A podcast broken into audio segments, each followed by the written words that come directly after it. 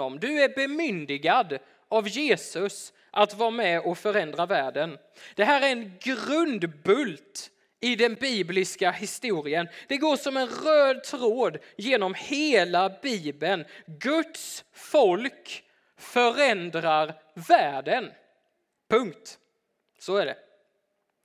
Och Det är liksom historien som du och jag som kristen är satt i. Du och jag är med och förändrar världen. Och när Abraham, när vi läser om Abraham i Bibeln och han för första gången upplever Guds kallelse så säger Gud att dina avkomlingar ska bli ett stort folk och i dig ska alla jordens släkter eh, bli välsignade säger Gud när han kallar Abraham som blir sen fader till Israels folk. Och Gud han talar sen till Israels folk, läser vi i Bibeln flera gånger. Han säger genom profeten Jesaja i kapitel 55 och 56 så säger han att jag har satt er som ett vittne för folken för att de ska bli välsignade genom er, säger Gud till Israels folk. Och det här fortsätter in i det nya förbundet och Jesus han säger i Markus evangeliet kapitel 16, han manar sina lärjungar att gå ut i hela världen och berätta de goda nyheterna om mig, säger han. Och människor ska bli frälsta, bli räddade, få sina liv förvandlade. Petrus, han skriver i sitt första brev till den unga församlingen att ni är nu ett heligt folk, Guds folk, kallade att förkunna Guds härliga gärningar. Du och jag och vi som Guds folk, vi som tror på Jesus, vi som kallar oss församling, vi är kallade att förändra världen. Så är det. Och när vi läser Bibeln, den här boken, så borde vi egentligen få lite hybris ibland faktiskt. Vi borde få lite storhetsvansinne. För att den här boken, precis som Birger sa och vi sjöng i en sång här, så säger den att den sanna makten kraften och auktoriteten här i världen, den ligger inte hos kungar, presidenter, diktatorer eller regeringar. Den ligger inte i materiella ting eller i vapenmakt, utan den största makten och auktoriteten, vet ni var den finns någonstans enligt Bibeln? I Guds folk. Genom vårt agerande, genom att leva ut Jesu liv och kraft i våra egna liv, så är vi med och förändrar världen i hans namn. Det gäller dig, det gäller mig, det gäller alla oss som kallar oss kristna. Du är kallad att förändra världen. Och under en tid så har vi här i församlingen, vi har pratat om vad Gud gör ute i världen. Vi har pratat om och sett hur han på flera platser nu i modern tid har startat rörelser, nya rörelser av lärjungar som gör lärjungar. Alltså människor som kommer till tro på Jesus, som sen för nya människor till tro på Jesus. Visste du att aldrig tidigare i världshistorien har så många människor kommit till tro på Jesus som det gör idag? Aldrig någonsin. Gud gör någonting unikt i vår tid när man studerar dessa rörelser. Sen 1995 när man började föra statistik över de här nya lärjungarörelserna så har antalet troende, i dess, troende människor i dessa rörelser, lyssna nu, de har ökat i snitt med 23 procent per år. Hänger ni med där? 23 procent per år sedan 1995. Det är ganska bra församlingstillväxt ändå får man säga. Gud gör någonting unikt. Antalet troende i dessa rörelser de har fördubblats vart fjärde år. Och vet ni vad? Om vi bara ska tänka lite här nu då. Just nu så finns det ingenting som tyder på att den här tillväxten i dessa rörelser håller på att plana ut eller avta. Ingenting. Den fortsätter år efter år. I påska så hade vi Victor John här som leder en av dessa rörelser och talade och undervisade oss. Han berättade att förra året i Indien planterade de 36 000 församlingar. 36 000! Det är helt sjukt. Det går inte att ta in ju. Man tror att han luras. Men han är en hedlig man tror jag. Och vet ni vad han säger? Han säger att i år, sa han, så satsar vi på att fördubbla den siffran. Det går liksom inte att ta in. Och om det här fortsätter, den här tillväxten som Gud gör, håller på att göra just nu, så kommer antalet lärjungar till Jesus i världen öka, lyssna nu, till 4,2 miljarder år 2040. Om 17 år, om den här tillväxten fortsätter, så har vi 4,2 miljarder kristna. Om det sen fortsätter fem år till med samma tillväxt till 2045 så skulle vi vara 12 miljarder kristna. Vet ni hur många människor det finns på jorden idag? Inte 12 miljarder. Det är helt crazy. Och det här är såklart bara hypotetiskt. Liksom. Vi kan inte förutspå framtiden, men det här visar kraften i vad Gud gör ute i världen, kraften i evangelium. Det är utan tvekan så att detta håller på att förändra världen. Redan nu håller det på att förändra samhällen. I detta nu så håller Jesus på att förändra och förvandla världen. Och vet du vad det fina är? Det är att du och jag kan få vara med. Du och jag kan få vara med och förändra världen tillsammans med Jesus. Och vi har fått många verktyg i detta till vårt förfogande av Gud. Och ett verktyg som vi har, hör ni, det var en lång inledning för att komma hit. Ett verktyg som vi har till vårt förfogande när vi vill förändra världen tillsammans med Jesus, det är våra materiella tillgångar, våra pengar. Genom den bibliska historien så ser vi hur Gud uppmanar sitt folk, sina efterföljare, att använda sina tillgångar till att göra gott och förändra sin omgivning. Med de förutsättningar som vi var och en har när det kommer till det. Och vi ser att detta är så viktigt för Gud så att det återkommer igen och igen i historien. Och att han, Gud, han till och med skriver in det i lagen som han ger Israels folk. Jag uppmanar er, säger han, att vara generösa med det ni har och det ni äger. I andra Mosebok kapitel 23 och vers 10 så säger Gud så här att i sex år ska du beså din jord och bärga dess gröda. Men det sjunde året ska du låta den vila och ligga i träda för att de fattiga i ditt folk ska få sin föda från den. Det som de lämnar kvar får markens djur att äta. På samma sätt ska du göra med din vingård och din olivplantering.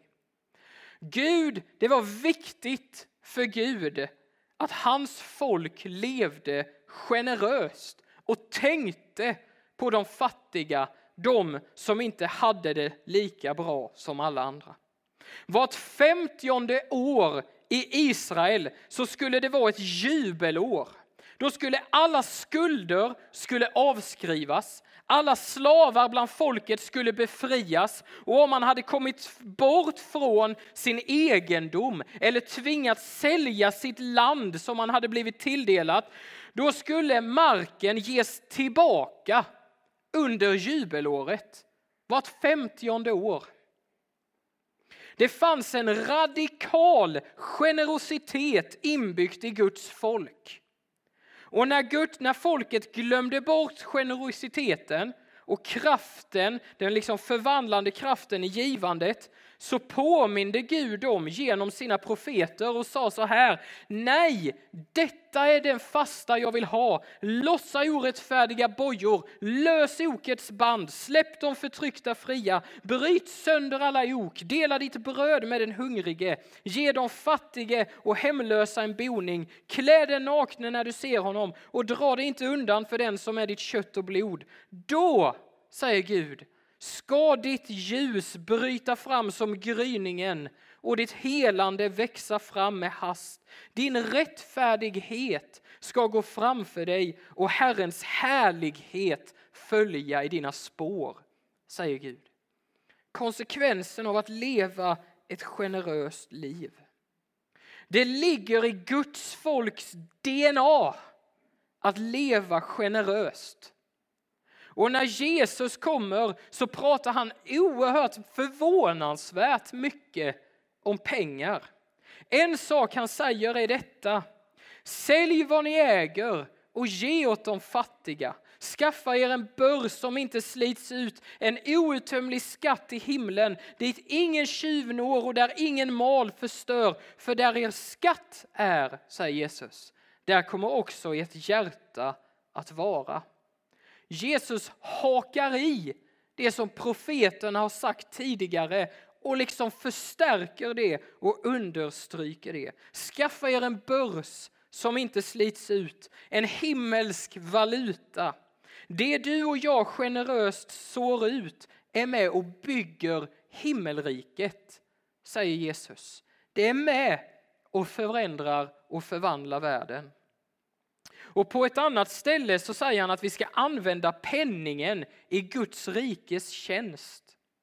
Och när Jesus första lärjungar sen skriver till den unga församlingen så säger de bland annat så här om givande, ett par stycken. Första Johannesbrevet kapitel 3. Om någon har jordiska ägodelar och ser sin broder lida nöd men stänger sitt hjärta för honom, hur kan då Guds kärlek förbli i honom?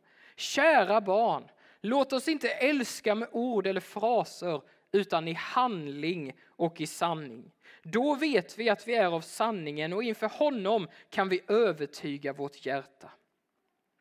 Och i ett av sina brev så skriver Paulus om en insamling som görs till de fattiga i Jerusalem. Han skriver till församlingen i Korint som ligger 130 mil bort fågelvägen på andra sidan havet. Och det råder hungersnöd i Jerusalem och så ber Paulus om hjälp. Han skriver till Korint och ber om hjälp att mätta de hungriga som finns i församlingen där. Och i andra Korinthierbrevet kapitel 8 och 9 Eh, kapitel 8 och kapitel 9 så skriver Paulus mycket matnyttigt om givande och generositet.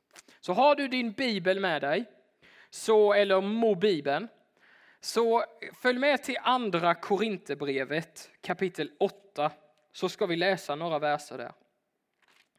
Andra Korinthierbrevet 8 och vi börjar vid vers 1.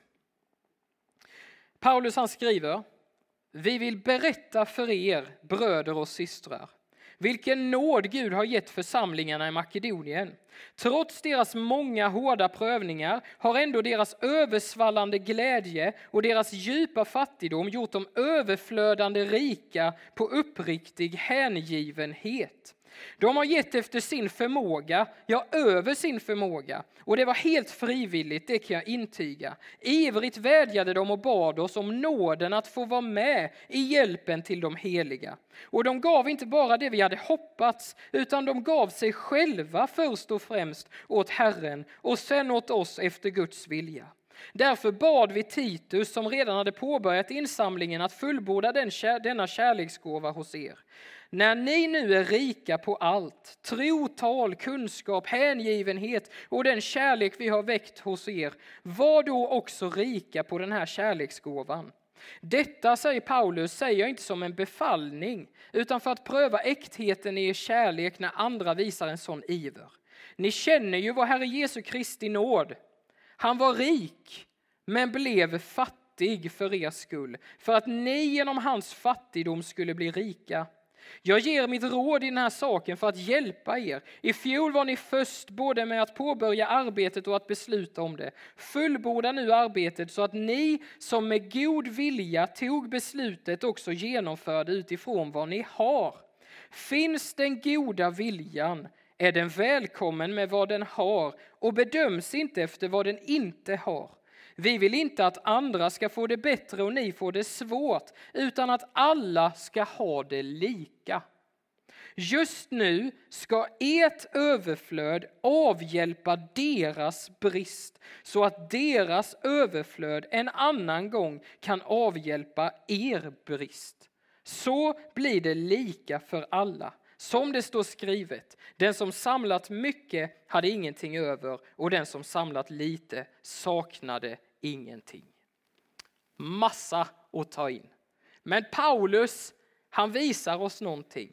Vi ska läsa ett litet stycke till. Från kapitel 9 hoppar vi till och vers 6. Men tänk på detta, säger Paulus. Den som sår sparsamt får skörda sparsamt och den som sår rikligt får skörda rikligt. Var och en ska ge vad han bestämt i sitt hjärta, inte med olust eller tvång, för Gud älskar en glad givare och Gud har makt att ge er all nåd och överflöd så att ni alltid och i allt har nog av allt och kan ge i överflöd till varje gott verk.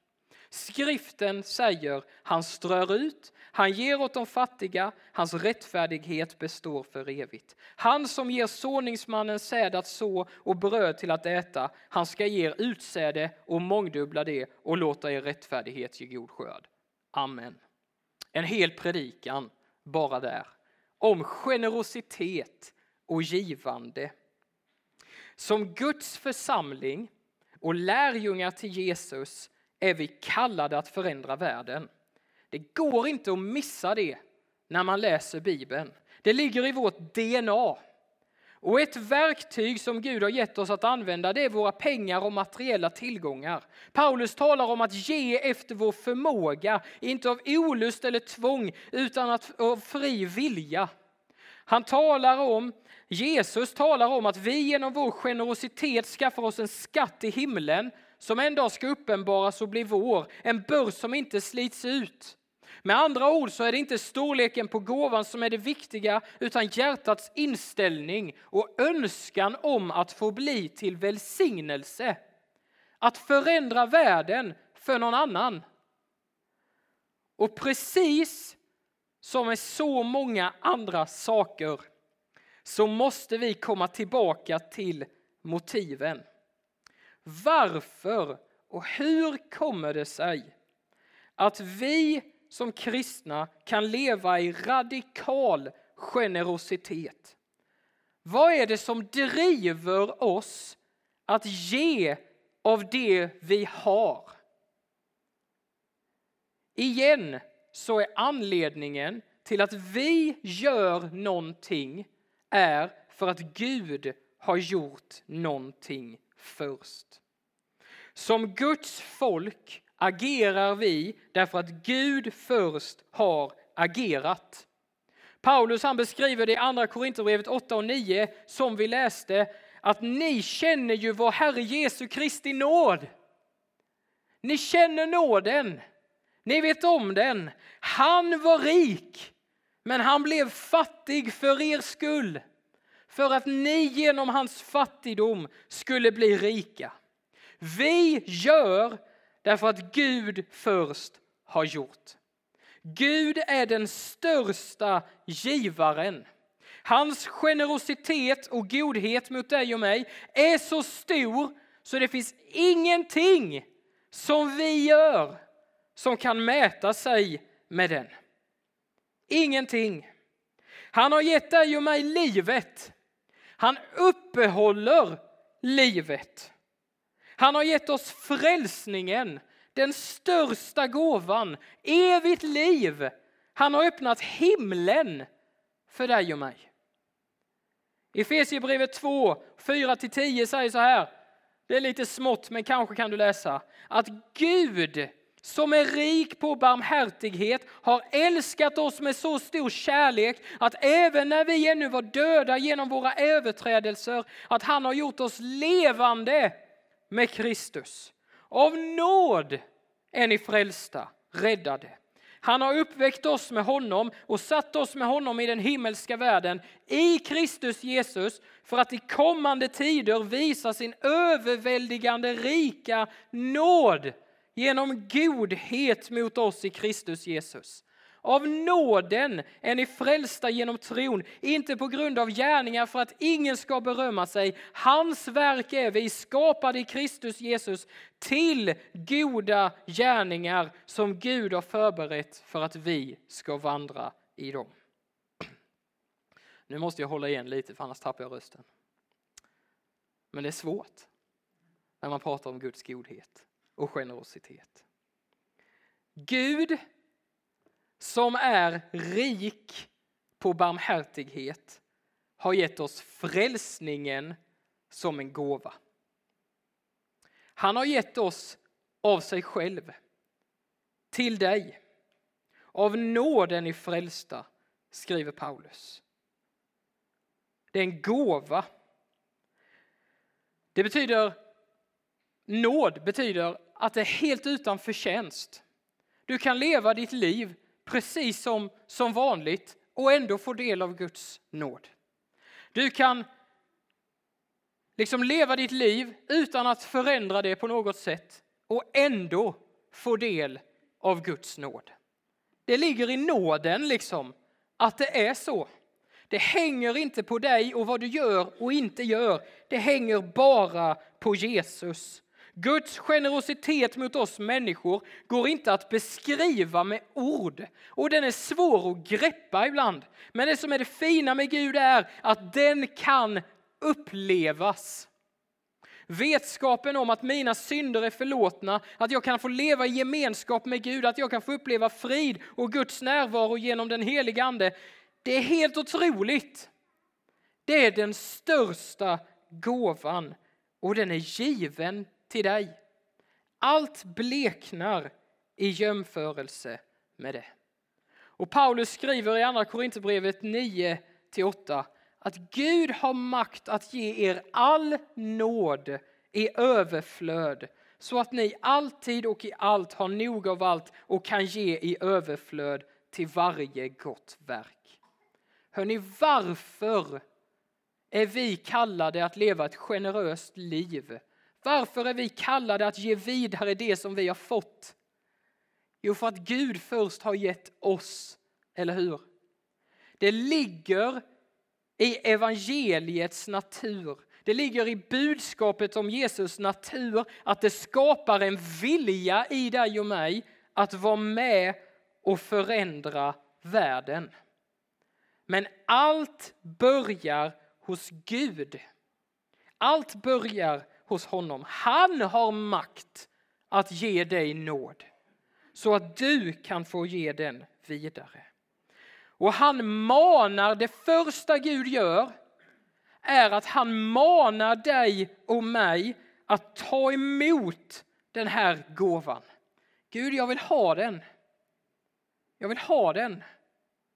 Låt mig få uppleva din generositet. Han älskar dig.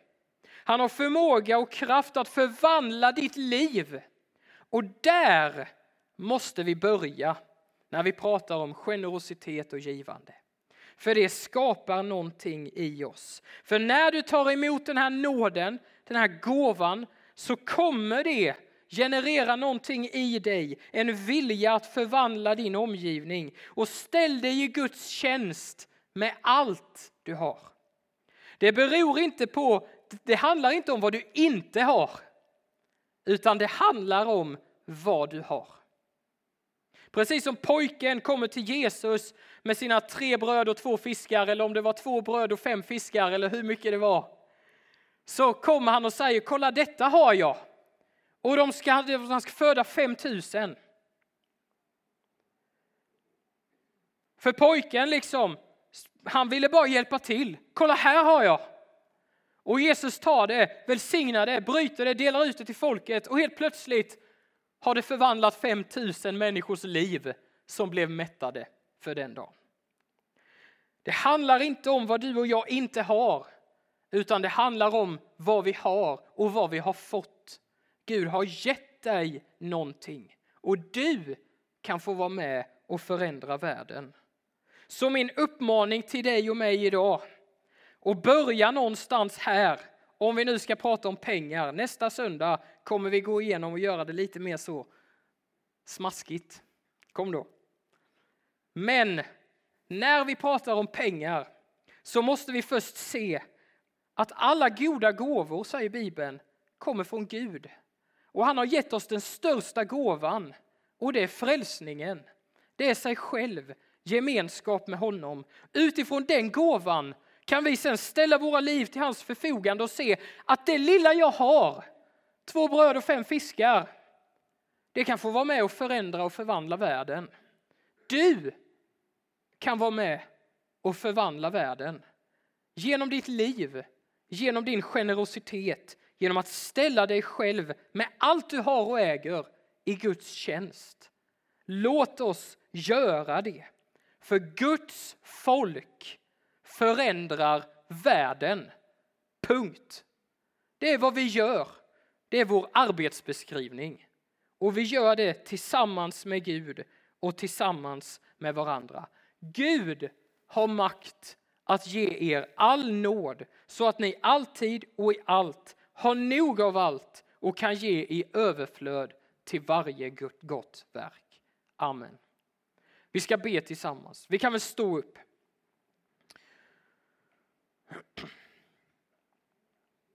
Så ska vi bedja. Vi bara väntar in Gud en liten stund. Ibland gör vi det här. Att vi välkomnar honom. Vi har läst hans ord. Han talar till oss på olika sätt. Någon av oss har snappat upp en sak, någon annan har kanske snappat upp någonting annat. Men Gud han är här och han talar. Vi bara låter han göra sitt verk i oss en liten stund. Så där du står, om du känns bekvämt, kan du bara hålla upp dina händer så här som att du tar emot en gåva. Och så väntar vi in Jesus en liten stund. Kom helig Ande. Tack för att du är här Gud. Vi älskar dig och vi vill överlåta oss till dig. Jag ber att du skulle uppenbara dig själv för oss. Kom Herre.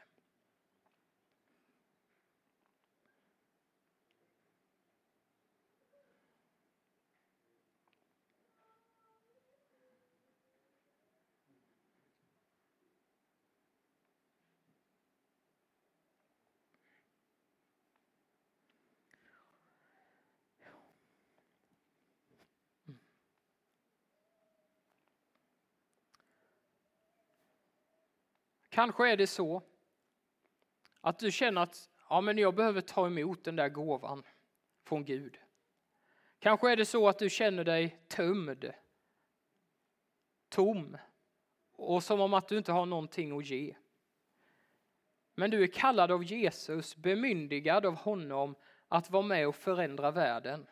Och vi kan väl göra så att vi bara böjer våra huvuden i respekt för varandra och så håller vi inte koll på vår granne. Kommer inte be dig komma fram eller någonting. Men om det är så att du känner att Amen, jag skulle behöva en sån där gåva ifrån Gud nu alltså. Så kan du bara som ett tecken på det bara höja din hand så, så vill jag bara jätteenkelt be för dig. Om du känner att Amen, jag behöver någonting från Gud just nu. Gud välsigne dig och Gud välsigne dig. Gud välsigne dig och dig och dig. Och dig. Gud välsigne dig. Herre, tack Gud för att du är generös och en god givare, Herre. Du är så god. Och jag bara ber Herre för mina vänner som, som känner att ja, men just nu behöver jag någonting Gud. Jag behöver någonting från dig. De som är här i lokalen men som också sitter hemma. Herre, jag ber att du bara just nu skulle få uppenbara och visa din godhet, Herre. Jag ber om det Jesus. Helig Ande, att du skulle visa att du är närvarande, att du lyssnar, att du hör böner, att du gör det som behövs Gud. Det ber jag om.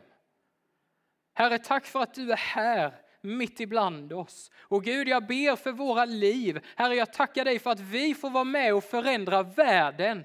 Att vi får vara med Jesus, att tillsammans med dig breda ut ditt rike och förändra människor, Herre. Tack för att vi får komma med det vi har, Gud, och lägga det vid dina fötter och att du tacksamt tar emot det och förmerar det, Herre. Och jag ber att du skulle hjälpa oss att leva ett generöst liv, Herre. Hjälp oss, Gud, att använda det vi har i din tjänst, Herre. Jag ber att du skulle ge oss mod, Gud, att våga ge Våga ge av vår tid, våga ge av våra pengar, våga ge av vårt engagemang Gud åt människor. Det ber jag om. För Herre, jag tackar dig för att det kommer förändra vår omgivning, Jesus. Tack för att du är med oss. Tack för att du vill använda oss och att du, Herre, bygger ditt rike. Vi prisar och ärar dig, Gud, i Jesu namn. Amen. Amen. Amen. Hörni, varsågoda och sitt ner en liten stund. Birger och Jan ska leda oss i en sång och sen så ska vi ha en stund i bön och tillbedjan alldeles strax.